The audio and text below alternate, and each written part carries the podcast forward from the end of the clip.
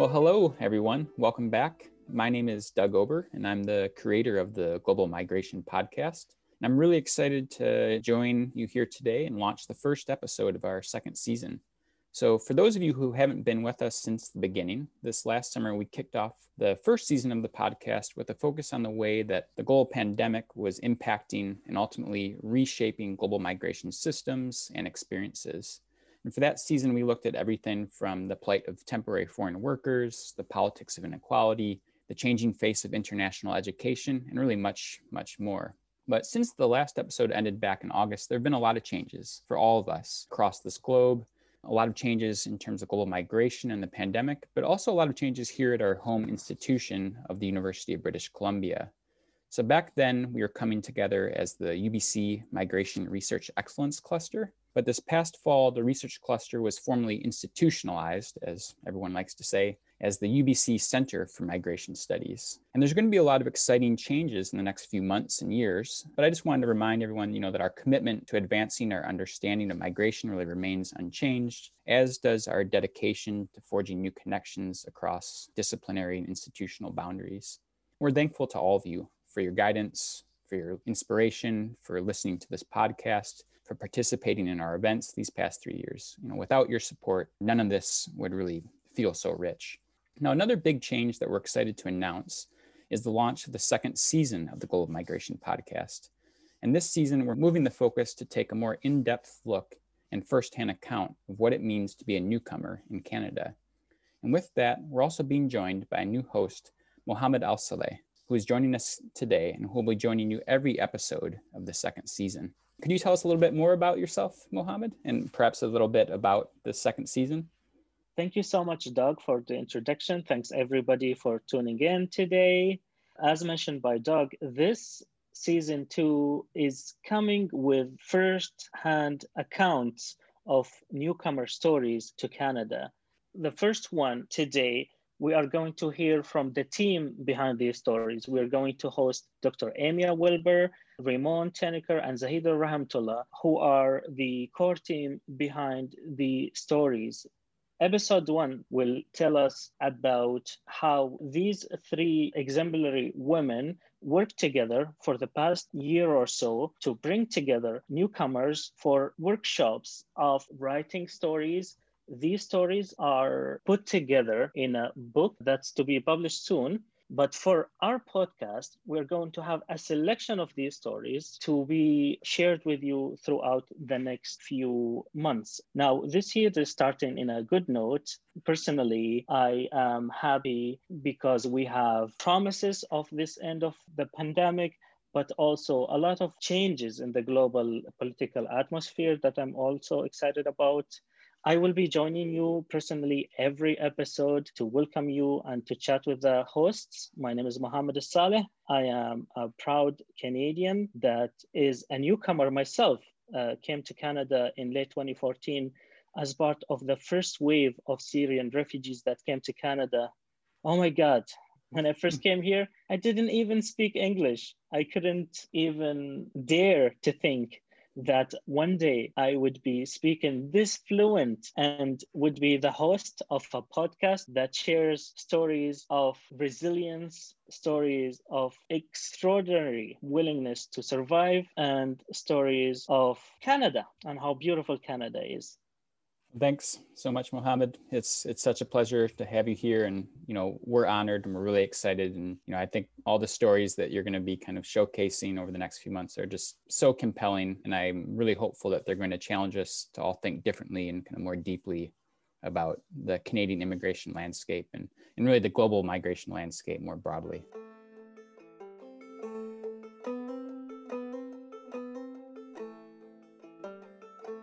Well, I'd like to start by thanking you all for joining me today and to thank everybody who's tuning in to listen to us.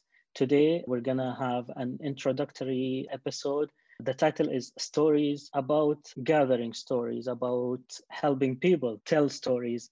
And I'm very excited about this as it will help us get to know you and get to know your work. Your work is going to be later, it's all the stories that we're going to enjoy. But today, I want you to tell me about how did this come to happen and how did this started in your imagination three exemplary women that are known for their work in settlement or in writing or in academic work in universities. You guys, as I understood, had conversation about an idea that's gonna help transform these stories from a written form to another medium this is coming as a subsequent season two podcast. And I think it's appropriate here to thank UBC for their sponsorship and support in helping this project come to the podcast medium and be something that our listeners could listen to and brighten their 2021 up. And now we want you guys to cheer us up and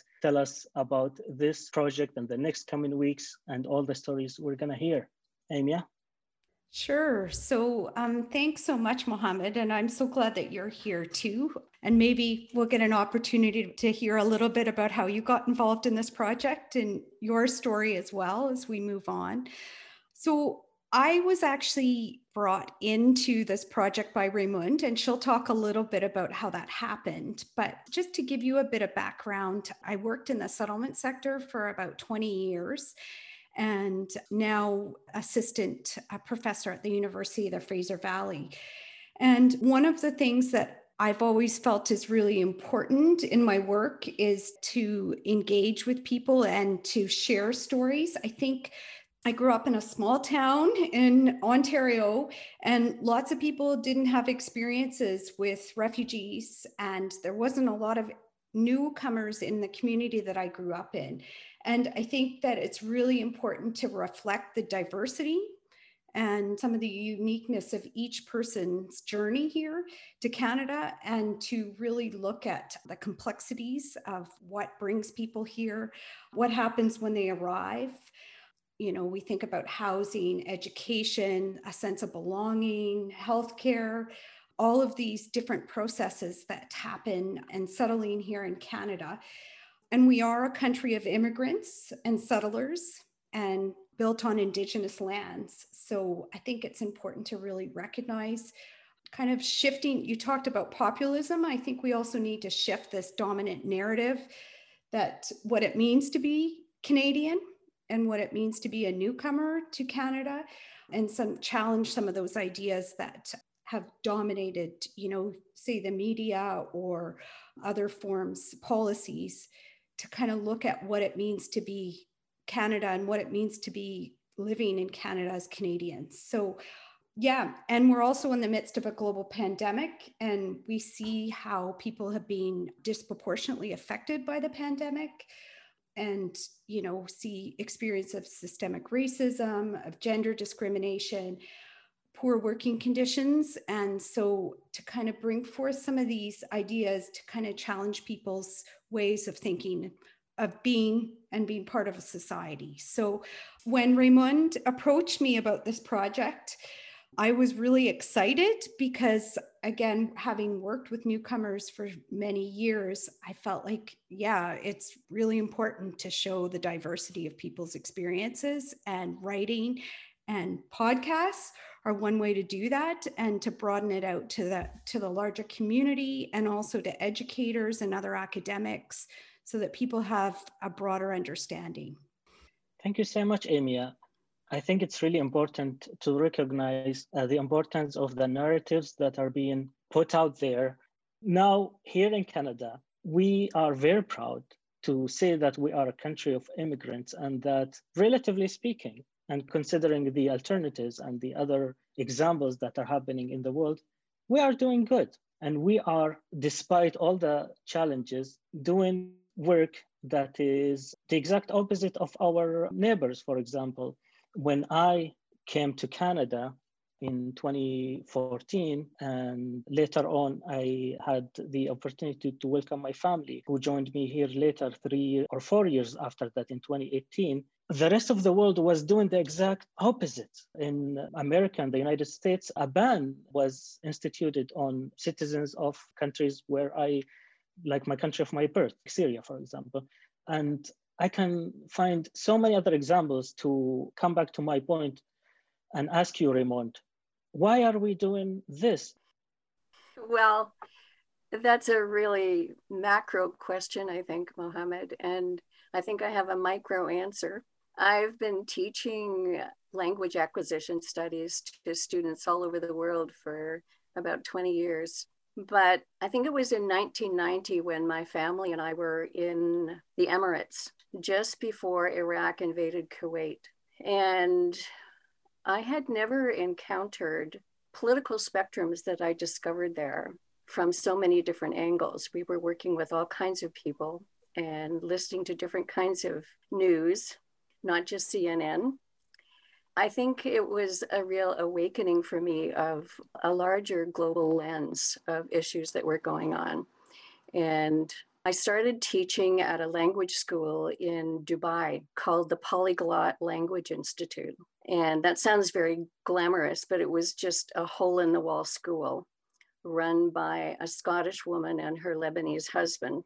And they were inviting Somalian women who were refugees at the time. There was a huge Somalian diaspora in the Middle East. And I was teaching this classroom of Somalian women who had several languages, but did not have a huge acquisition of English.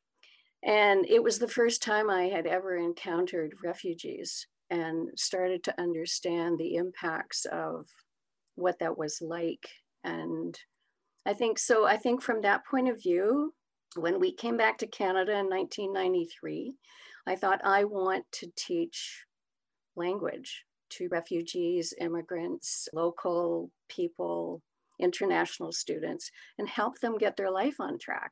Well, that idea sort of got buried for 20 or more years just because of busyness, I think, you know. And it wasn't until I met a young man named Muhyiddin Bakani, who was a student of mine in the TESOL program at the University of the Fraser Valley. And he and I became more than just, you know, teacher student. We connected on LinkedIn and he had been in my class in 2015. And in 2019, he contacted me on LinkedIn and said, Hey, you want to go for coffee? And I said, Sure, because I love connecting with students and hearing their stories and helping them move forward. And so we met for coffee and we were catching up with our lives. And I asked him, you know how you do when you're talking with people, especially from countries that are so social. Like we tend to get right to the point as North Americans. But, you know, Muhi, Muhi and I were talking about his family. And I said, so how's, how's your family? And I didn't know anything about them. I just was curious. And so he started telling me about how his wife was having some difficulty settling and adjusting. And I said, Oh, why? Well, you know, she spent almost two years in a prison in uh, Egypt when we fled the Sudan. And she and the children were both in prison in this women's prison. And I had fled from Egypt to Israel. And she's still struggling with that. And I thought, oh, I had no idea. I had no idea what he had brought into my classroom. And so, you know, I looked at him and I said, This is an important story about settlement and what's going on with you and how you've struggled to get established. I said, You need to write a book. And of course, he looked at me sort of wistfully and said, Mm hmm, someday. I mean, I could just see like he had so much on his plate. It was a ridiculous suggestion. But at the same time, he said, you know, someday I hope to be able to, to write these stories down. So anyway, I I had written a chapter in a book that a couple of years before that, that Dr. Mary Jean Sodeli from UFV had edited. And literally, I kid you not, it's like something slammed into my head and said, I said to Muyi, why don't you write a chapter in a book? Could you do that? And he said, yes. So anyway, then we finished our coffee and said our goodbyes. And I was driving home and I thought, now what? you know, and I told my husband about it. I said, I have no idea what to do.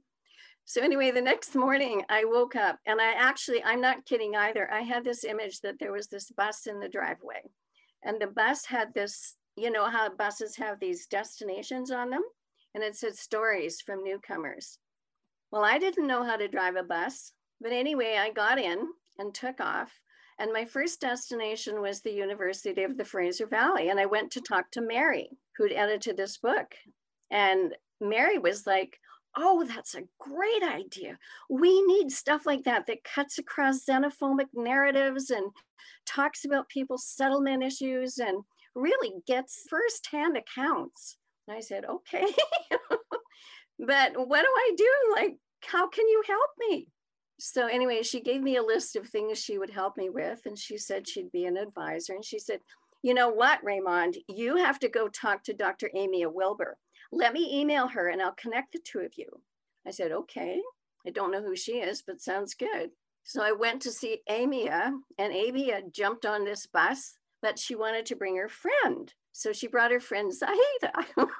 I didn't know Zaida.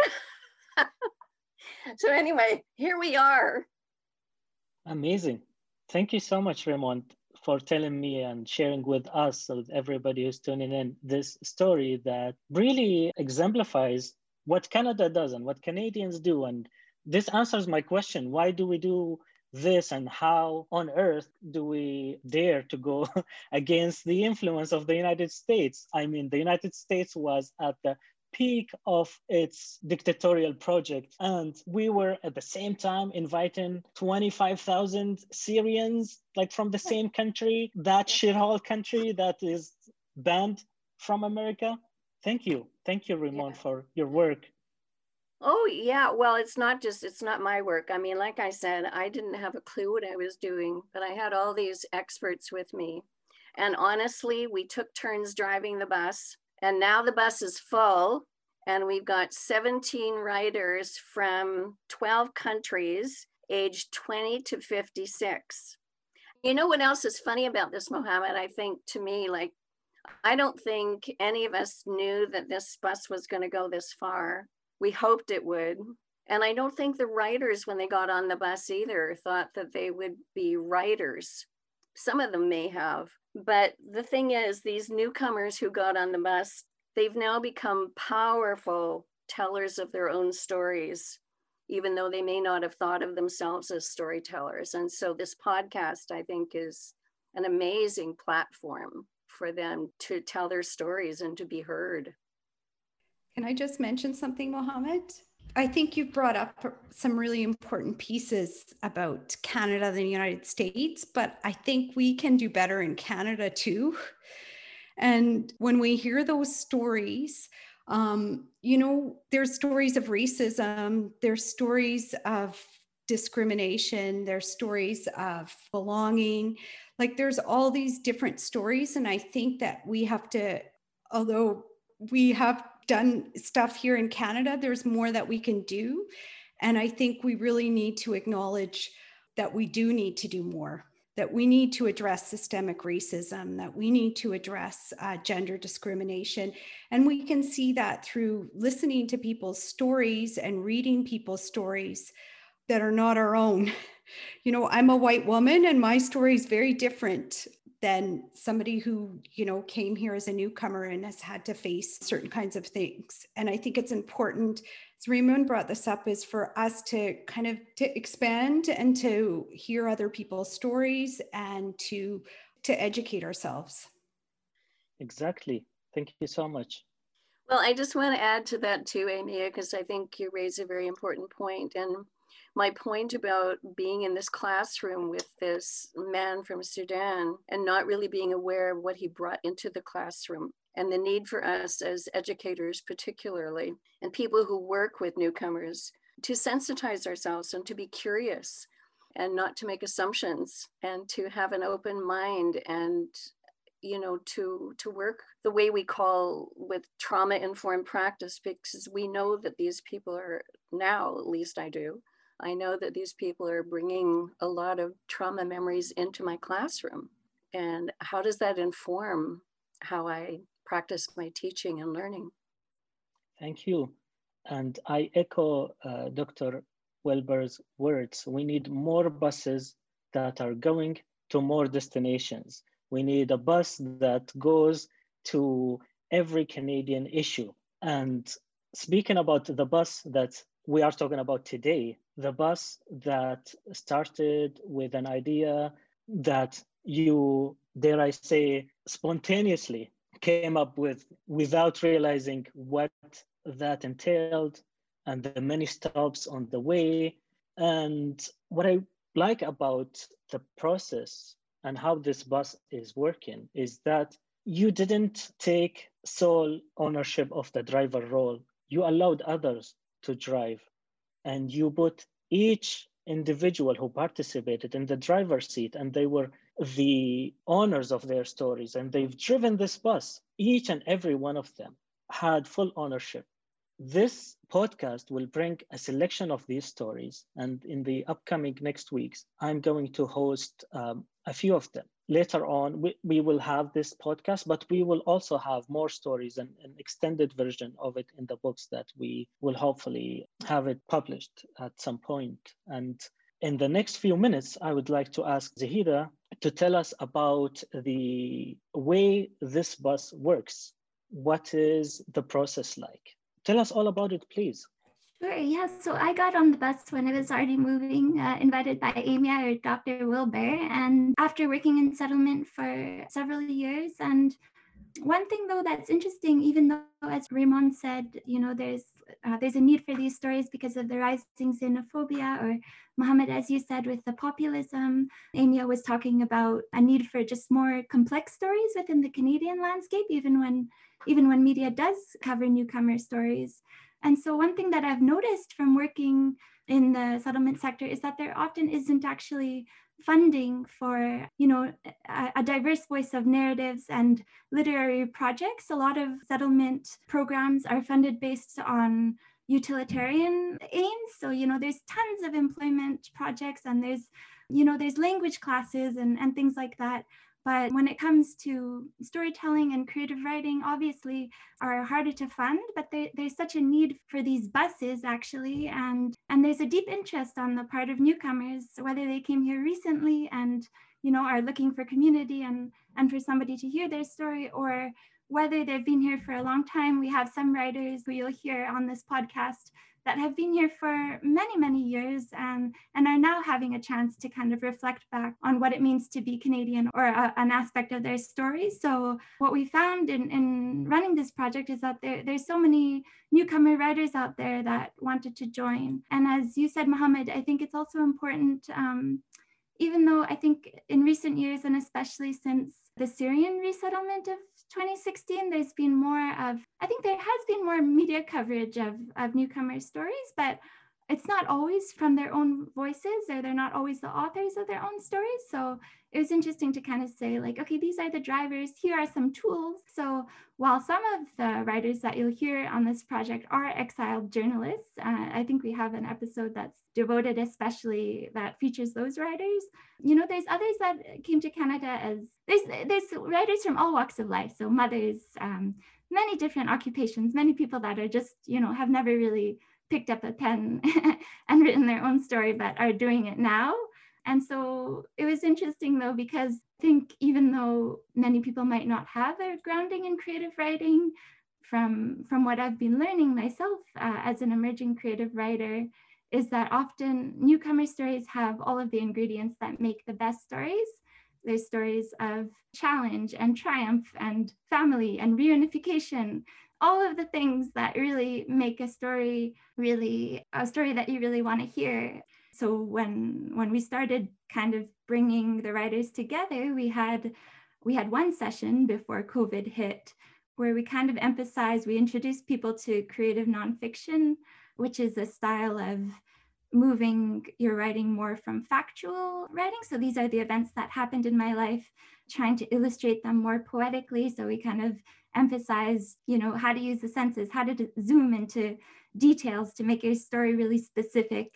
Amy uh, had recommended that we look at the Vietnamese writer Kim Thuy who wrote a fiction book, but it was based off of her own experience coming in 1979 to Canada. So in class, we, we had read some of her words.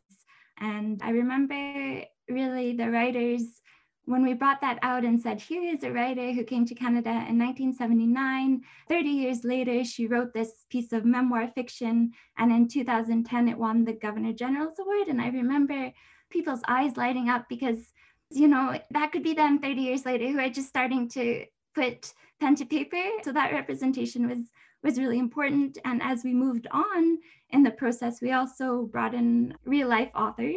So we had Aislinn Hunter in, who talked about writing through trauma. We had Ava Homa, who's a Kurdish Canadian author who will be on the show next week. We had Carmen Aguirre, who talked about the importance of not necessarily needing to fulfill a certain a way of writing as a newcomer. So she talked about how a lot of newcomer stories perform gratitude to Canada, in that you hear often, you know, we came here without much and Canada gave us all of these things and we're very grateful. But Carmen is somebody who, as a writer, who has challenged a lot of that and has pointed out where Canada can still do better. And I think that was interesting to the writers because one writer even asked, can we still get published if we write, if we don't write in the narrative of performing gratitude to Canada? And she said, of course, you know, she's a writer who has spent her whole career pointing out how things can be improved and and she kind of pointed out how in fact it's kind of our duty as citizens to also point out where we can do better so that's a little bit about the process. I think Amy and Ramon might also be able to talk about more aspects that I've missed. Thank you, Zahida. Uh, it's really interesting to learn about the ins and outs and the details of the process. And it's really important to talk again about how it's important to offer participants of a certain project an opportunity to lead, an opportunity to be in the driver's seat. So the bus does not go to where some government employee thinks the bus would go. Rather, the people on the bus who are most affected by it are the people who are supposed to be in the driver's seat. Thank you so much. At the end, I'd like to thank all of you, Dr. Amea Wilbur, Ramon Tickner, and Zahida Rahmatullah. Thank you so much for talking to us today about how did these stories come to life. And in the next few weeks we are going to listen firsthand accounts from the writers themselves. A selection of the stories will be here with us in the podcast but more stories will come in the book in the future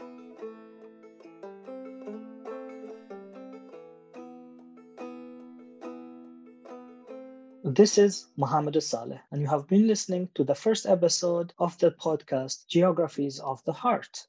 If you'd like to support the funding campaign for the book which this podcast came from, we will include the campaign's link in the episode's description. This podcast was recorded over Zoom on the unceded territories of the Coast Salish people, including the Musqueam, Tsleil-Waututh, and Squamish nations. Thank you.